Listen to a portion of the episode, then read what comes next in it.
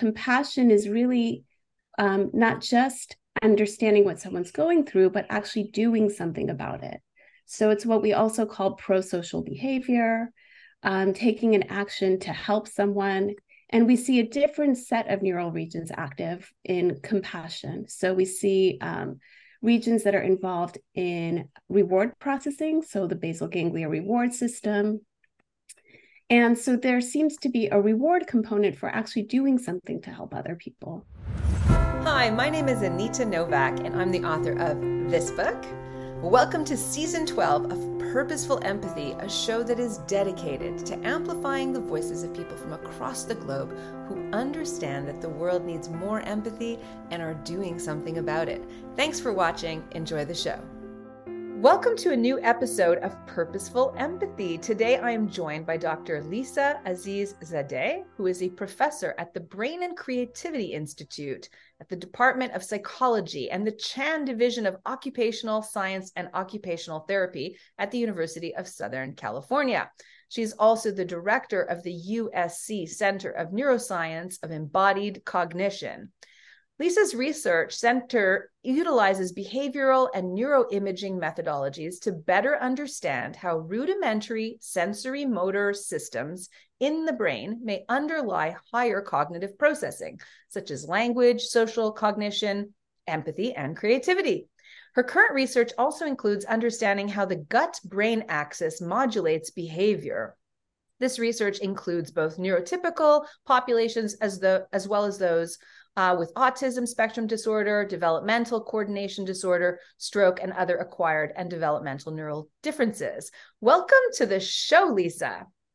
Thank you. It's great to be here. Thank you for having me. Yeah, I'm so delighted because I was actually saying uh, just as before we hit record that you're the first of, of many, I'm hoping, um, neuroscientists um, that are in the female category of research. So it's great to have you on the show. Um, and I think straight out of the gates, what I'd love to ask you from your research background perspective, if you could share the difference between the words like sympathy, compassion, and empathy. I know what what how I differentiate them, but I wonder if you could share your thoughts. Sure. Um, okay, so let's start with sympathy. So sympathy is um, what we call perspective taking. So cognitively, if I want to think about what you're thinking about, that's what we what we call sympathy. So my best example of this is in a couple a lot of times you'll have a dispute with your partner and um, your partner will tell you why they're upset with you and you'll be like okay well i guess i could try to understand why you're feeling that way. I wouldn't exactly feel like that if it happened to me but i guess i could sort of understand why you're so upset right? So we call that sympathy where it's like you're taking someone's perspective from a really cognitive perspective um, you're using deductive reasoning, you're using your prefrontal cortex um, and brain regions that are associated with what we call the mentalizing network. You're thinking about what someone else is thinking about. On the other hand, empathy is more emotional resonance. So I feel what you feel. So if I see you fall down and, you know, get a bruise on your foot, I feel like it's I can feel what it feels like for you to feel that. so it's this emotional sharing. I share your emotions. Um, and in the brain, we see that in another set of regions. So we see them in emotion related brain regions like the insula. We see it in the inferior frontal gyrus. Um, and it's kind of like this mirroring. I mirror what you're what you're experiencing and I share them on the brain regions as if I were doing it myself. It was as if it was happening to me. So we also call it simulating someone else's experience. Now, compassion is different from both of those in that compassion is really um, not just understanding what someone's going through, but actually doing something about it. So it's what we also call pro social behavior, um, taking an action to help someone and we see a different set of neural regions active in compassion. So we see um, regions that are involved in reward processing, so the basal ganglia reward system. And so there seems to be a reward component for actually doing something to help other people. Mm. So neuronally, these are three completely different um, networks. And we think cognitively and emotionally, they are also. So, isn't there something known as cognitive empathy, though, that sort of uh, is, is, similar to the the first uh, sympathy thing that you were talking about? Exactly, exactly. So, cognitive empathy and sympathy um, are basically synonyms. Okay, got it, got it, got it. And so the mirror neuron system is actually what activates the empathy, like the affective empathy, right? So, That's right. Affective empathy, or what we're calling here um, emotion resonance or simulation of other people's experiences, right? Got it. And so could you describe sort of the neural differences between the three? I'd be really curious to know about the science of it. Right. So um, for cognitive empathy or sympathy, um, we see the prefrontal cortex and the temporoparietal junction active. For um, empathy or emotion resonance, we see these mirroring regions active. Um, so in the motion related brain regions like the insula, in the mirror neuron regions like the inferior frontal gyrus. Um, and for compassion, we see um, the reward circuits active, so the basal ganglia uh, mm-hmm. uh, dopamine pathways. So, the research that you've done, um, I'd be curious to dig a little bit deeper, especially the new research that we were talking about, um, especially as it relates to empathy and creativity. So, what's some of your research? Right. So, we've done a lot of work in autism, trying to understand what goes on in autism um, in emotion and empathy networks. Uh, and what we find is actually really uh, interesting and complicated. So we find that actually in autism, a lot of people think um, in autism there's a lot of differences in socio emotional processing. And there are, but they're not necessarily in the patterns that you would expect. So there does seem to be lower uh, cognitive empathy, but there's actually increased personal distress, which is an, a component of emotional empathy. So they actually are feeling what other people feel even more strongly than typically developing people. Hmm. Um, and then we find that this actually correlates not so much with autism per se, but with alexithymia. And alexithymia is the feeling of not being able to describe your emotions. It's something that you see in the typical population, but it is stronger, it's more represented in the autism population. So it's alexithymia that's driving these empathy differences, actually, and not um, autism per se, which is pretty interesting. So alexithymia or alexithymia, if I'm mistaking the pronunciation, came onto my radar uh, I was writing the book because I understand that a lot of people who suffer from traumatic brain injuries, whether it's in sports or some a car accident or something, will develop alexith- alexithymia and my understanding is that that creates a lot of difficulty within relationships because people are not able to, as you said, discern how they're feeling, but also discern how other people are feeling. So it's sort of like this reduced um, empathy or uh, cognitive empathy. Um, could you speak more to this disorder and sort of unpack what it's all about? Because it's it's fairly new, I think, to me. I don't think I've heard it much in sort of the general discourse. Right. So alexithymia um, as you said, is an inability to talk about your emotions. Now, where it's actually stemming from, we still don't really know. So, some people think of it as an interoception deficit, so an inability to understand what's going on with inside your body. So, an inability to talk about your heartbeat racing, your stomach feeling queasy. And we know from a neuroscience perspective that all of those information from your internal organs actually contribute to emotion processing. Um, so it might be part partly part of this kind of interoception deficit.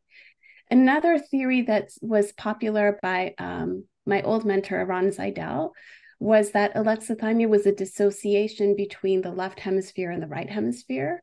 Mm-hmm. So the idea that the right hemisphere is your emotional hemisphere, the left hemisphere is your language processing hemisphere, and there's some disconnectivity between them so that the emotion regions aren't talking to the talking regions and therefore you can't talk about your emotions. Does that make sense?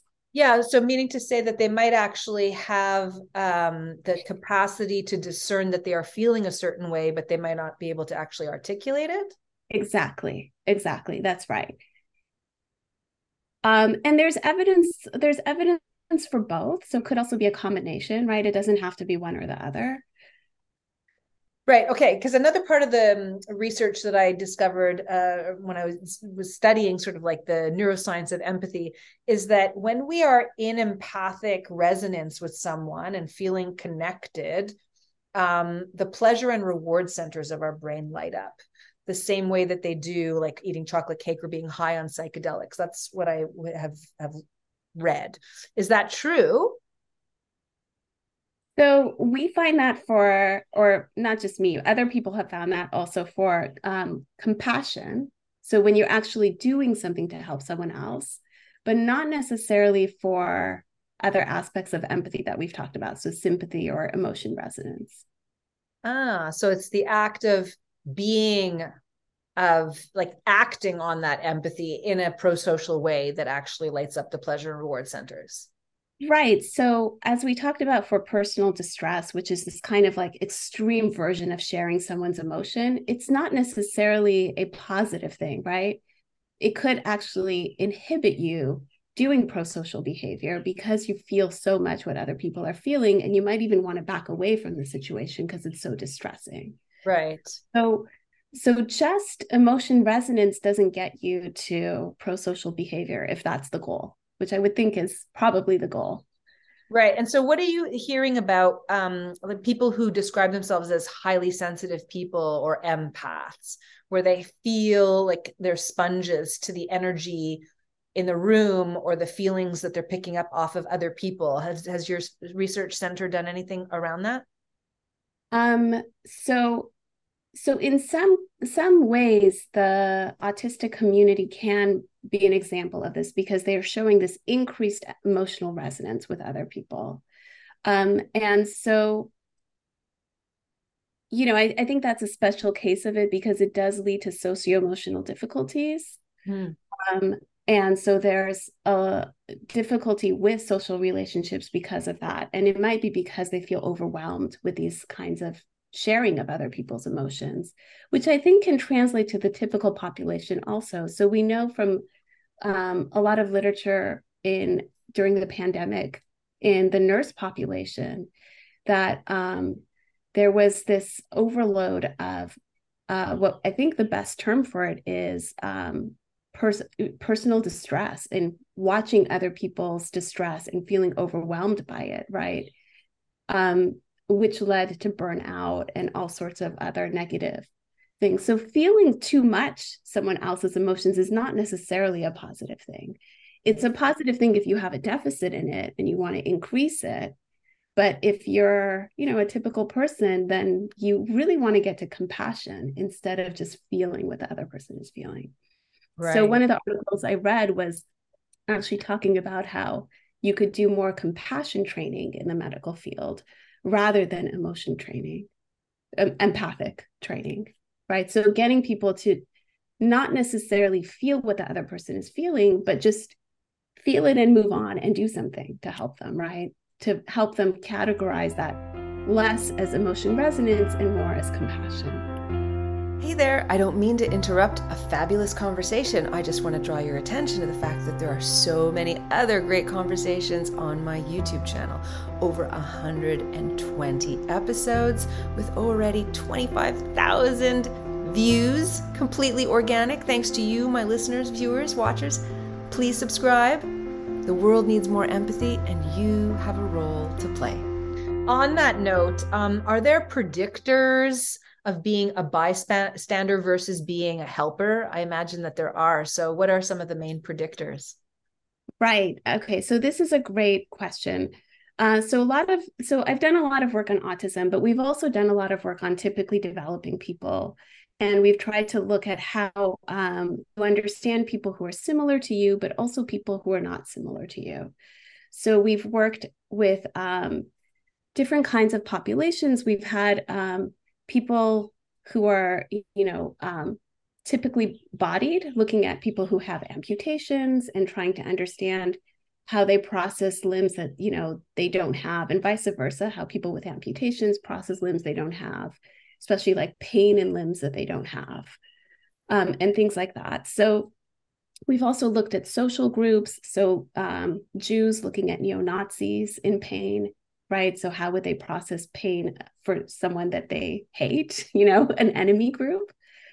Um, anyway, so all of this leads me to say that we do seem to process the pain of other people who are dissimilar to us, um, but we do it dif- differently than we do um, with the networks we discussed before. So, if I'm trying to process the pain of someone who's different from me, I might start to use not just my empathy network, but in addition, use um, my sympathy network, my mentalizing network, to do it in a deductive way rather than just sharing the emotions of someone who's so dissimilar to me.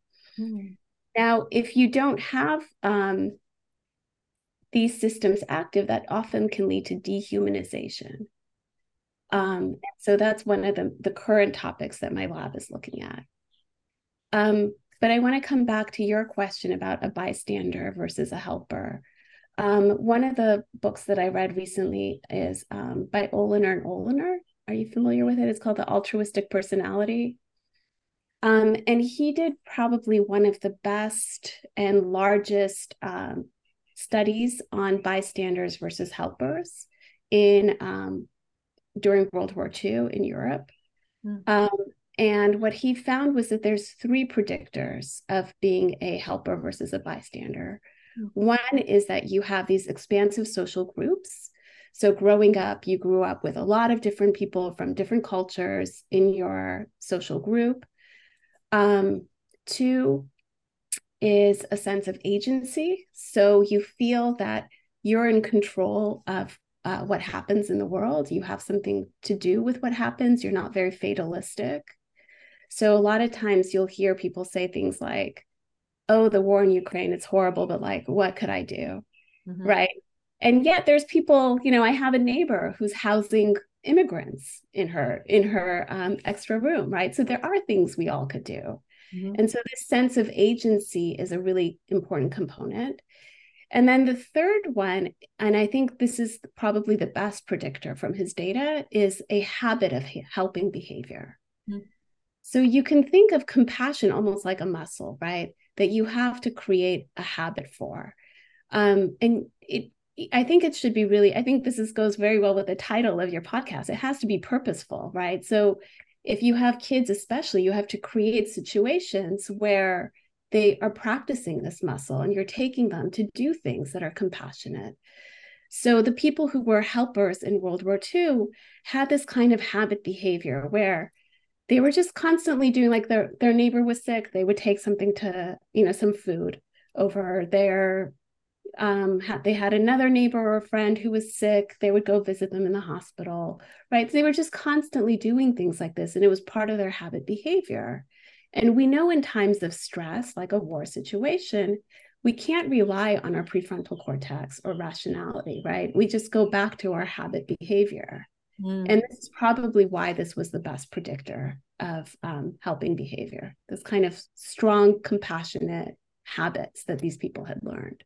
Well, it's so interesting because my own PhD research was social entrepreneurs, asking them why do they do the work that they do. I did a big analysis of sort of uh, a narrative analysis of their lives, and they were working on really different problems from different parts of the world at small scale, at fully funded global scale. And one of the things that I found without uh, exception was that they had service modeled in their family like this idea of giving back as a habit as a value. So that kind of very much correlates. So that's that's super interesting. Um, i'm going to write down the name of the book and include it in the in the um, uh, notes of this conversation. Could you repeat the name of the the researcher? Olson? um oliner and oliner they're a couple oliner and oliner beautiful. We'll yeah. look that up. Thank you. Um yeah. what are the main predictors of liking others and de- dehumanizing them since we're on this topic of predictors? Yeah so um, this is a work by uh, susan fiske and what she finds is that um, two of the best predictors are uh, feelings of warmth and feelings of competence so the more you feel like um, a social group is very warm you're more likely to like them, but also how competent they are. So it kind of is like a X mm. and a Y on a graph. So you can think of the middle class as a group that a lot of people think of as both warm and competent. Um, rich people would be like very competent, but not very warm, right? So that kind of is associated with feelings of envy, mm. whereas the middle class is associated with feelings of pride. Mm. And then you get um, on the other side, so um, low competence with high warmth, you get groups like um, the disabled or the elderly. Um, mm. and that's associated with feelings of pity. Mm. And then in the low, low, low uh, competence, low warmth, you get groups like um, the homeless or drug users. Mm. And that's usually um, groups that are naturally dehumanized, unfortunately. Um, and it's feelings of disgust that are associated. Mm. So we have to work really hard to overcome those. So, what do you suppose? You've talked about compassion training as opposed to empathy training. So, what can people do in their day to day lives if they want to become more empathic, more compassionate um, on purpose? Right. So, I think um, one of the things that we found, and we're currently conducting a study to verify this, is just exposure, right? So, uh, a lot of times these groups that are in the low low category are groups that we're naturally avert our eyes when we come across them we don't often engage with at all and if we can actually reverse that and you know spend time in a soup kitchen or spend time with talking to um, people in this group or even just watch more videos you know if they're more more um, represented in media um, and can tell their own stories so you have some kind of perspective on how they got to where they got to. Um, i think all of that would be helpful. So really just spending time doing things with them and it's really just all humanizing right activities. Mm-hmm. And as the mom of three children as i've discovered in the pre-conversation do you have any um, examples or stories of practices, either from your own family or from from your research, um, that is a good habit to have with children? Yeah, I mean, I think that's a good question. So, um, it's interesting because I think a lot of times we know we want to do these kind of things with our kids, but we don't even know where to start. You know, like what what's appropriate for my kid where can i do to where can i take them to have this kind of training right and i moved from a public school recently to like the small jewish school with my kids um, and in the public school there they would have like maybe like once a year events you know blood drives things like that um, but in this school it's really like part of the school. So every week there's all there's like, you know, the none of them are mandatory or very few of them are mandatory, but like here's a list every week of things that you could do. Mm. And I think that that's been really useful for us of just having like oh, well this week there's, you know, you we can go like play with kids who have disabilities. Let's go let's go spend an hour on Sunday doing that. Right? Just having like access to opportunities that you could that are appropriate for children. Right. I think it's really useful. Yep. Well, that's beautiful. Um, okay, final question, Lisa. Thank you so much for your time. Um, I love asking my guests if they can think to a time in their own lives when they were on the receiving end of empathy. Now, my take on empathy is um, that empathy is the combination or the dual citizenship of affective and cognitive empathy. And I place the extra emphasis on the cognitive empathy because we can choose to be more empathic. And by choosing to be more empathic, ultimately we are doing what sort of I think you're defining as compassion, which is like the mm-hmm. acting on this pro social behavior. So, if that's the backdrop to the question, can you share a time in your life when you were on the receiving end of that and what that meant for you?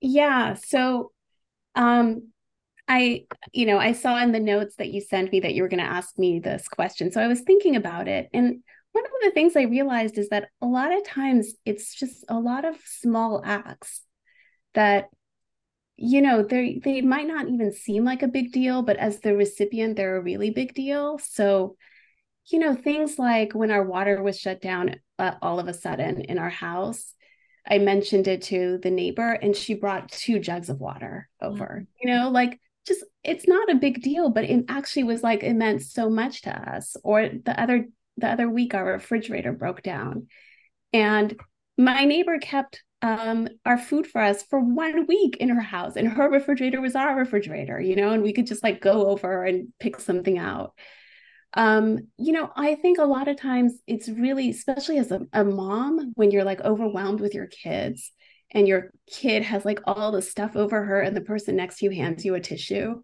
mm-hmm. you know mm-hmm. right it's these small taps with no judgment with no judgment with no judgment exactly right and it's like these small gestures a lot of times that they're you know it's handing over tissue like what it you know it's so small and yet it's so like I didn't even ask for it. You just saw that I needed that at this moment and you offered it. Like that's that's amazing, you know? And it just lightened my load for just even a little bit. Um, so I think I think those small stories are sometimes as impactful as like the large big ones of, you know, someone donating a kidney.